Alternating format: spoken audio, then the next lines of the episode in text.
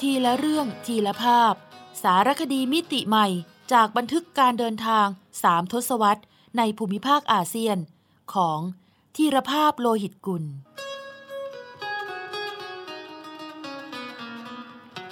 อ่านโดย สมปองดวงสวัย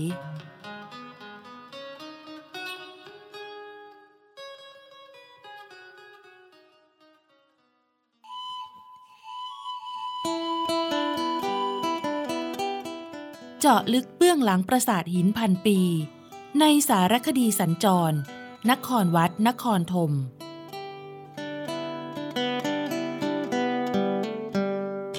โอ้ อัปสรา ตอนที่สองหม่อมราชวงศ์คึกฤทธิ์ปราโมทพูดถึงเรื่องนี้ในหนังสือถกเขมรอันลือลั่นของท่าน ตั้งแต่ปีพศ 2496 ตอนหนึ่งว่า นางอับสรแต่ละตนนั้น แบบบางราวจะปลิว เหมือนกับสลักไว้ด้วยวัตถุที่ไม่ใช่ศิลา แต่เบาและใสสะอาด นางอับสรทุกตนซ่อนยิ้มไว้ในใบหน้า ซึ่งไม่ใช่ยิ้มอันเต็มไปด้วยกิเลสตัณหาของมนุษย์ แต่เป็นรอยยิ้มอันเกิดจากความสุขของสวรรค์ ยิ้มที่สะอาดและแจ่มใส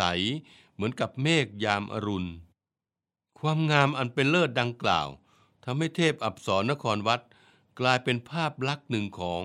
ศิลปะขอมอันยิ่งใหญ่ อาคารทันสมัยหลายแห่ง ทั้งในเมืองเสียมเรียบ และในกรุงพนมเปญซึ่งเป็นเมืองท่องเที่ยว และเมืองหลวงของกัมพูชา ก็ประดับประดาเทพอับสรไว้ที่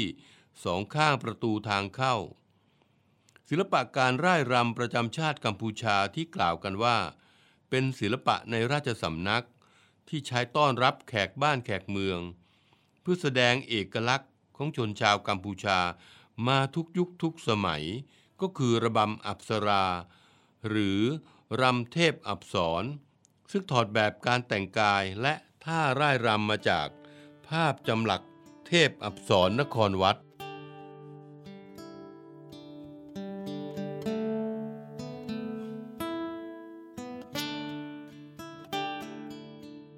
เป็นที่รู้กันว่า สาวนาฏศิลป์คนใดได้รับเลือกให้เป็นตัวเอก ในระบำอับสรา ก็เท่ากับว่า เธอเป็นนางงามกัมพูชาไปโดยปริยายด้วย อย่างในปีพศ 2532 ซึ่งผมเดินทางเข้าไป ถ่ายทำสารคดีโลกสลับสีชุด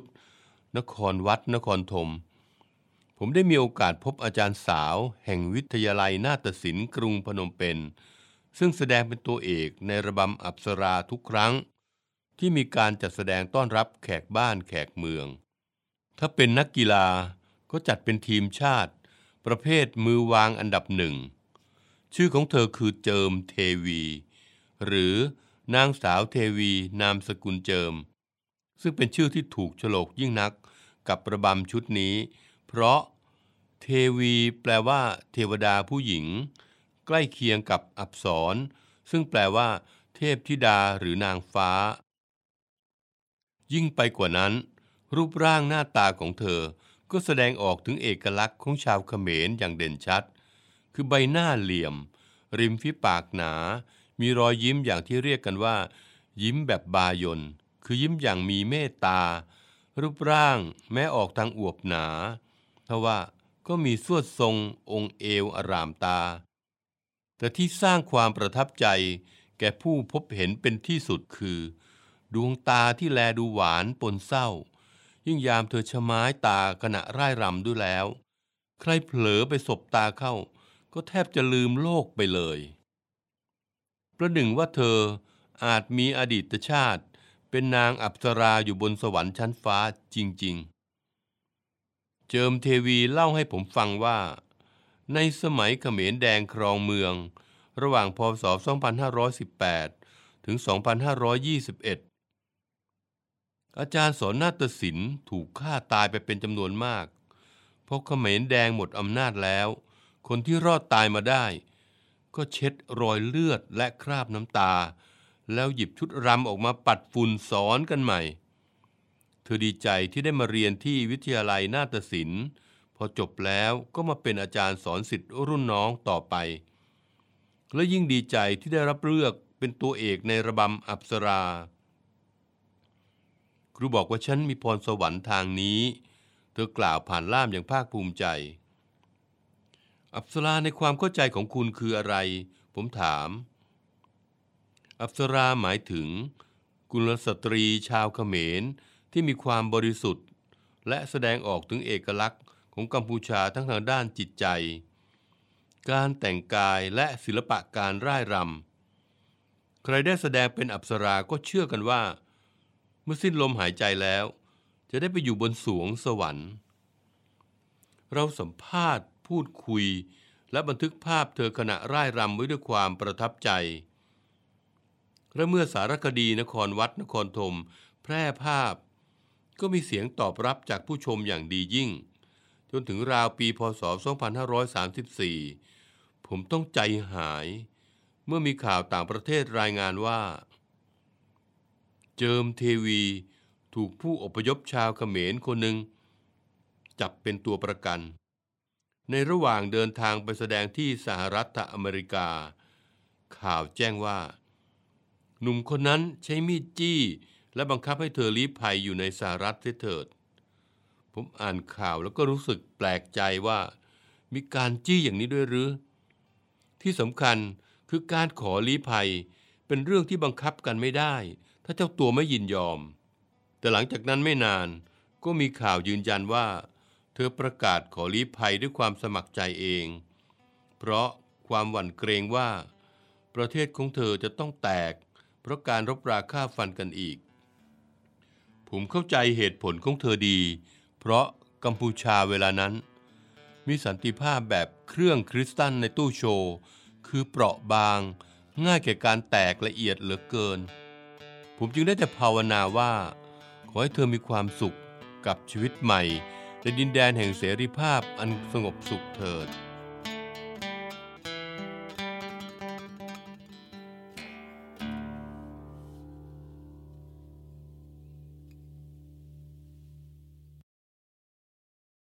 หยาดน้ำตาเทวไลยบรรทายสี ตอนที่หนึ่งปลายฤดูหนาวปี 2542 ชานเมืองเสียมเรียบกัมพูชา ขณะยืนสงบนิ่งไม่ได้เผชิญหน้ากับปราสาทหินทรายสีชมพู เนื้อละเอียดหลังเล็กๆ แห่งหนึ่งในชนบท ห่างจากใจกลางเมืองเสียมเรียบราว 32 กิโลเมตร เป็นเวลานานถึง10ปีเต็ม ที่ผมใฝ่ฝันว่าครั้งหนึ่งในชีวิต จะต้องสัญจรไปให้ถึงเทวาลัยที่เปรียบดังสาวน้อยอนงนี้ให้ได้ บรรทายสี เทวสถานประเภทปราสาทหิน หรือเทวาลัยหนึ่งในจำนวนนับร้อยในอาณาเขตที่เคยเป็นอาณาจักรของโบราณอันเกรียงไกร ใจกลางประเทศกัมพูชาปัจจุบันาพถ่ายขาวดำ ผลงานอาจารย์มานิตวันลิโพดม นักประวัติศาสตร์โบราณคดีคนสำคัญ ที่ได้เดินทางมาเยือนเทวไลแห่งนี้ ตั้งแต่กึ่งศตวรรษก่อน คือไม้ขีดไฟก้านแรก ที่จุดประกายความใฝ่ฝันในใจผม ตามมาด้วยรูปและเรื่องราวในหนังสืออีกหลายเล่ม อันทำให้ผมตระหนักว่า See Angkor and Die สีบรรทายสี and alive ได้ยนเมืองพระนคร หรือนครวัดนครธมแล้ว ถึงตายก็ไม่เสียดายชีวาคำกล่าวของอานนท์ทอยบีนักประวัติศาสตร์อังกฤษ แต่หากได้ประจักษ์ตาในความงามของบรรทายสี ก็ปานประหนึ่ง ได้ฟื้นคืนชีวีขึ้นอีกครั้ง ทั้งๆทที่จะว่าไปบรรทายสีมีขนาดเล็กกว่าปราสาทหินพนมรุ้งในไทย และในขณะที่พนมรุ้งก็มีขนาดใหญ่เท่าเพียงซุ้มประตู หรือโคปุระเพียงด้านเดียวของมหาปราสาทนครวัดที่ยิ่งใหญ่ แต่ว่าความละเอียดอ่อนของลวดลาย ที่ช่างขอมจำหลักลงบนหินทรายสีชมพู ที่ปราสาทบรรทายสีนั้น ช่างนุ่มเนียนและพลิ้วไหว จนดูราวกับเหล่าทวารบาล เทพอับสรพญาครุฑหงส์ จะโลดเต้น โบยบิน ออกมาจากซุ้มเรือนแก้ว กรอบประตู ทับหลัง ฝาผนังหรือหน้าบันเสียให้ได้ ยิ่งได้เห็นกับตาตนเองอย่างใกล้ชิด ก็ยิ่งรู้สึกหวาดหวัน่นถ้าใครจะเอานิ้วไปกด เอาปลายเล็บไปเขี่ยกลีบเกสร ในลายพันธุ์พฤกษาของปราสาทแห่งนี้ ด้วยกลวิธีที่ช่างขอมจำหลักลายบนบรรทายสีนั้น ได้กว้านลึกลงไปในเนื้อหิน จนถือเป็นภาพจำหลักประเภทนูนสูง คือมีความนูนขึ้นจากพื้นสูงมากกว่าสององคุลี หรือราว 1.5 นิ้ว จนลวดลายนั้นแทบจะลอยตัวออกมา นั่นหมายความว่า กลีบและเกสรที่ดูแทบจะพริ้วไหวไปตามแรงลมได้นั้น เพราะมีส่วนของเนื้อหินที่ยังติดอยู่กับพื้นเพียงน้อยนิดเหลือเกิน ฉะนั้นหากมหาปราสาทนครวัด ได้รับการยกย่องให้เป็นพีระมิดแห่งเอเชีย เป็นสิ่งมหัศจรรย์หนึ่งในเจ็ดของโลกในรอบพันปี หากปราสาทเขาพระวิหาร หรือสีสิขเรศวรได้รับสมญานามว่าเพชรประดับยอดมงกุฎแห่งศิลปะขอม ก็สมควรด้วยประการทั้งปวง ที่เทวไลบรรทายสีจะได้รับการยกย่องให้เป็น รัตนชาติที่แท้แห่งสถาปัตยกรรมขอม หรือ The True Game of Khmer Architecture ซึ่งถ้าเป็นเช่นนั้นจริง และผู้ใดล่ะ ที่กระทำต่ำซามกับเธอได้ลงคอ หากวัดจากตัวตั้งทางประวัติศาสตร์กัมพูชา ที่ถือว่า มหาปราสาทนครวัด คือพัฒนาการขั้นสุดยอดของศิลปะขอม อยู่ในช่วงพศ 1650 ถึง 1720 เทวไลบรรทายสีก็นับเป็นศิลปะขอมยุคก่อนนครวัด มีความโดดเด่นเป็นเอกลักษณ์ จนนักโบราณคดียกให้เป็นแม่แบบทางศิลปะขอมยุคหนึ่ง ในจำนวน 14 ยุค เรียกว่า ศิลปะแบบบรรทายสี มีอายุอยู่ในช่วงพศ 1510 ถึง 1550 คือเก่าแก่กว่านครวัดราวร้อยปี และมีอายุครบพันปีเต็มตั้งแต่สองปีก่อนหน้า สหรัฐอเมริกา จะส่งยานอพอลโลไปสำรวจดวงจันทร์ในพศ 2512 อาณาจักรขอมในช่วงพศ 1510 ถึง 1550 อยู่ในปลายรัชสมัยพระเจ้า ราเชนทรบรมันที่สองคาบเกี่ยวกับพระเจ้าชัยวรมันที่ห้าซึ่งเป็นพระราชโอรส แต่ปราสาทบรรทายสีไม่ได้สร้างโดย พระมหากษัตริย์ขอม เพราะพระเจ้าราเชนบรมันที่สองทรงสร้างปราสาทแปรรูป หรือศิวโลก ถวายแด่พระศิวะที่ทรงนับถือแล้ว ถ้าเช่นนั้น ใครคือผู้ทรงบุญญาบารมีสูงส่ง นสามารถสร้างปราสาทอันวิริสมาราเช่นนี้ได้ศาสตราจารย์มาดแลนจิโต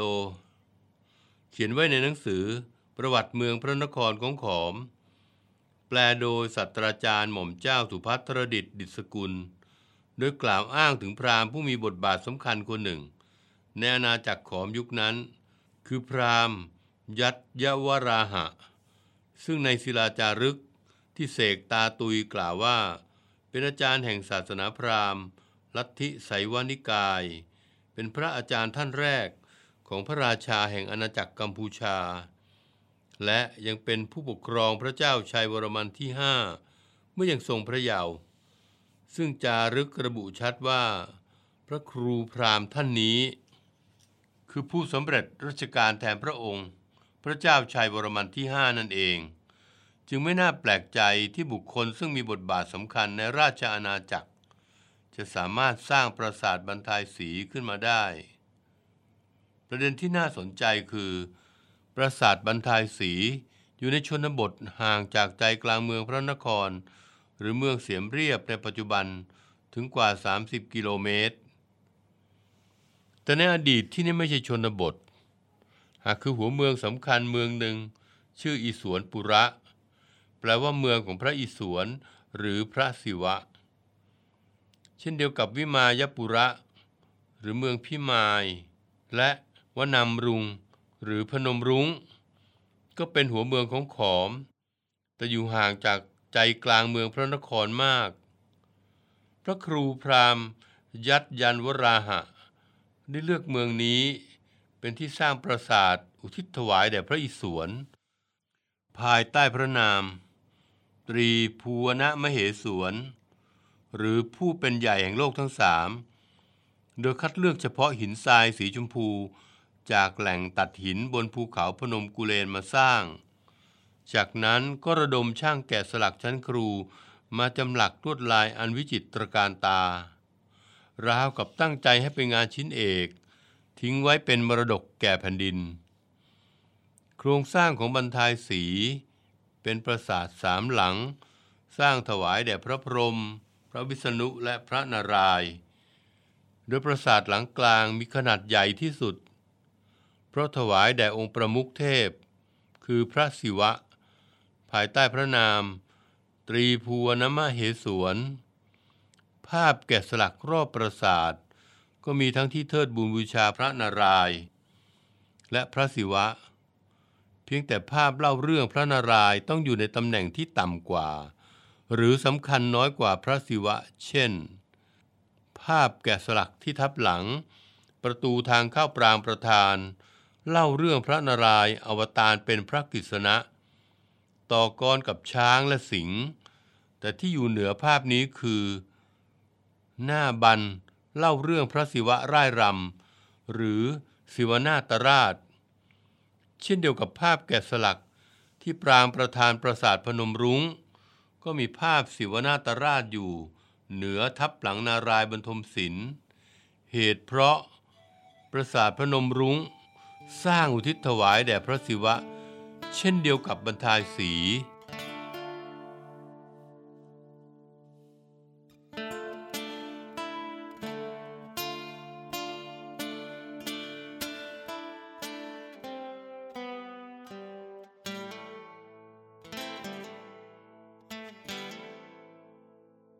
อย่างไรก็ตาม แม้บรรทายสีจะเริ่มสร้างในสมัยพระเจ้าราเชนบรมันที่สองแต่โครงสร้างปราสาทก็มาเสร็จสมบูรณ์ในสมัยของพระราชโอรส คือพระเจ้าชัยวรมันที่ห้ากษัตริย์ผู้ซึ่งนักประวัติศาสตร์ยกย่องว่า ทรงมีน้ำพระราชาฤทัยเปี่ยมล้น เพราะแม้เมื่อทรงขึ้นครองราชจะทรงหันไปนับถือศาสนาพุทธนิกายมหายาน แต่ก็ยังโปรดให้สร้างบรรทายสี เป็นเทวสถานในศาสนาฮินดู จนเสร็จสิ้นในระดับโครงสร้างสำคัญทว่าก็ยังมีทับหลังบางด้านที่ยังแกะสลักไม่เสร็จสิ้นเสียทีเดียว สันนิษฐานว่า เพราะพระเจ้าชัยวรมันที่ห้าเสด็จสวรรคตเสียก่อน เช่นเดียวกับปราสาททุกหลังในอาณาจักรขอม ก็กล่าวได้ว่า ไม่มีปราสาทใดเสร็จสมบูรณ์ร้อยเปอร์เซนต์เลย แต่กระนั้นกว่า 80%ที่เสร็จแล้วของบรรทายสี ก็เพียงพอจะได้รับการยกย่องให้ เป็นมรดกแห่งศิลปะขอม อันล้ำเลอค่าดังอัญมณีสำหรับชาวเขมร และมวลมนุษยชาติมาตราบจนวันนี้ แต่ที่ยังสับสนกันอยู่ก็คือชื่อ บรรทายสี ที่หากแปลตรงตัวตามภาษาเขมร จะมีความหมายว่า ป้อมสตรี ซึ่งไม่มีหลักฐานว่ามีที่มาที่ไปอย่างไรทำไมต้องเป็นสตรี มีเพียงตำนานเล่าขานว่า ไม่มีใครรู้ชื่อ แต่ดั้งเดิมของปราสาทแห่งนี้ทว่าชาวเขมร หลังยุคอาณาจักรขอมที่ได้มาเห็นปราสาท แล้วเห็นว่า พระปรางของปราสาทบรรทายสี มีสันฐานคล้ายพานพุ่มบายสี ในพิธีกรรมต่างๆ ซึ่งภาษาเขมรเรียกใบเสรยจึงเรียกปราสาทใบเสรยกันเรื่อยมา แต่ยุคต่อมาก็มีคนตั้งข้อสังเกตว่า ลวดลายจำหลักบนปราสาทแห่งนี้ ละเอียดอ่อนช้อยกว่าปราสาทใด ๆ เปรียบได้ดังความอ่อนช้อยของกุลสตรี จึงเรียกบันทายสรี หรือป้อมสตรีมาตราบจนวันนี้ ซึ่งดูเหมือนจะไม่มีใครปฏิเสธ และยอมรับที่จะเฉลิมนามว่าบันทายสรีโดยดุษณีแม้ว่าภายหลังจะทราบชื่อที่เป็นทางการในจารึกว่า ตรีภูวนมเหสวนแล้วก็ตาม ที่สำคัญคือนักโบราณคดียกย่องว่าบรรทายสีเป็นปราสาทหลังแรก ในสมัยอาณาจักรขอมที่ริเริ่มแกะสลักภาพบุคคลที่มีความเคลื่อนไหว ไม่ใช่บุคคลในท่ายืน หรือนั่งธรรมดา เหมือนปราสาทในยุคก่อนหน้านี้ ภาพบุคคลที่มีความเคลื่อนไหวอาทิเช่น ทศกัณฐ์กำลังโยกเขาไกลลาด จนพระศรีอุมาเทวีสะดุ้ง แล้วขึ้นไปประทับนั่งบนพระเพลาในอ้อมกอดของพระศิวะ หรือภาพพระนารายณ์อวตารเป็นนรสิงห์นรสิงหาวตารกำลังฉีกอกอสูรนามว่า ฮิรันกสิปุ ซึ่งนับเป็นความก้าวหน้าอีกขั้นหนึ่งของศิลปะขอม ก่อนที่จะมีพัฒนาการไปถึงขั้นสูงสุดในสมัยนครวัด ภาพจำหลักหลายภาพที่ปราสาทบรรทายสี หาดูได้ยาก หรือแทบหาดูไม่ได้ ในปราสาทหลังอื่น เช่น ภาพพระอุมาเทวี ชายาพระศิวะ ขีสิงปราบมหิงสาสูรคืออสูรในร่างกระบือ ภาพกามเทพ เทพแห่งความรักแผลงสอนประยังพระศิวะ จนพระศิวะตกใจ เผลอลืมตาที่สามออกมาเป็นไฟ เผาผลาญร่างกามเทพกลายเป็นจุนทำให้กามเทพกลายเป็นเทพที่ไม่มีตัวตนแต่ทำให้คนรุ่นใหม่ที่คุ้นเคยกับคิวปิด หรือกามเทพตามคติของชาวตะวันตกมานาน ได้รับรู้ว่า ศาสนาฮินดูก็มีเรื่องเล่าเกี่ยวกับการมาเทพแผลงสอน มานานนับพันพันปีแล้วเช่นกัน โดยเฉพาะภาพเล่าเรื่อง นารายอวตารจับตอนที่อวตารเป็นกฤษณะประลองกำลังกับพระอินทร์ด้วยการยิงลูกธนูขึ้นไปบนฟ้าจำนวนมหาศาลจนลูกธนูกลายเป็นหลังคากั้นน้ำฝนของพระอินทร์ ซึ่งนับเป็นภาพจำหลักเล่าเรื่องกฤษณาวตารที่ละเอียดสมบูรณ์และวิจิตรบรรจงที่สุด เหตุนี้เองแม้ว่า เทวไลยบรรทายสีจะเป็นปราสาทหลังเล็กๆ แต่ถ้าใครคิดจะเสพสุนทรียะจากภาพจำหลักกันให้ครบถ้วนและอิ่มเอม ก็ต้องใช้เวลาดื่มดำกันเป็นวันๆ และด้วยเหตุนี้กระมังที่ทำให้ใครต่อใครที่ใฝ่ใจเรียนรู้อารยธรรมขอม ล้วมใส่ฝันที่จะไปให้ถึงบรรทายสีสักครั้งหนึ่งในชีวิต ไม่เว้นแม้แต่ผม ซึ่งใช้เวลานานนับทศวรรษกว่าที่ฝันจะปรากฏเป็นจริง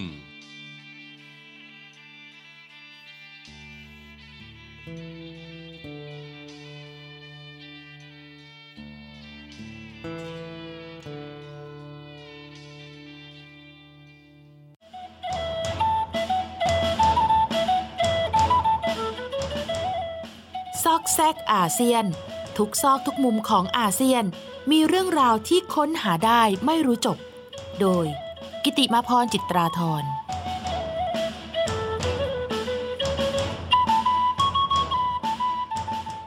ปราสาทกับเทวไลยต่างกันอย่างไร การเรียกปราสาทนครวัด หรือปราสาทหินศิลปะขอม บางครั้งก็มีการใช้คำว่า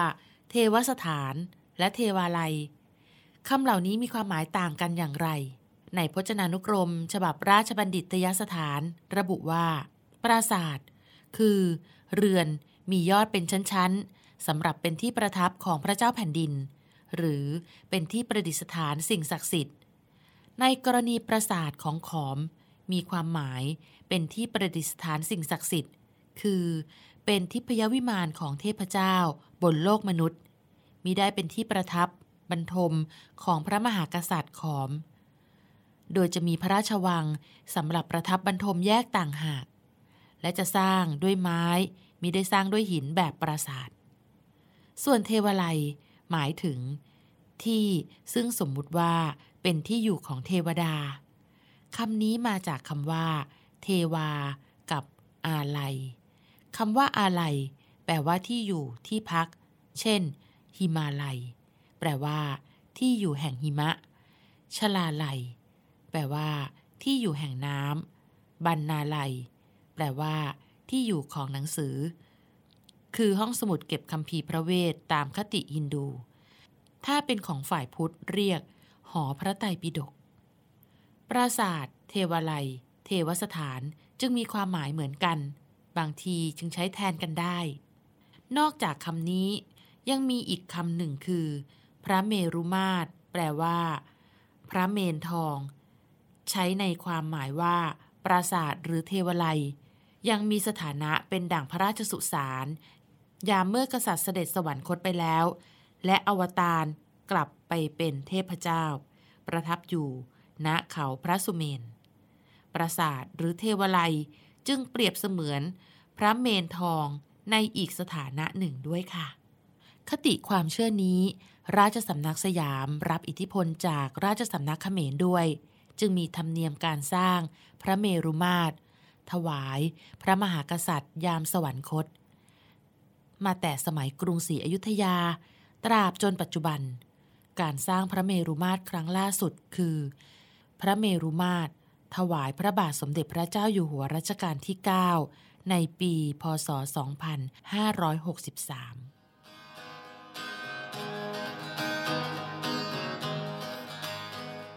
ทีละเรื่องทีละภาพ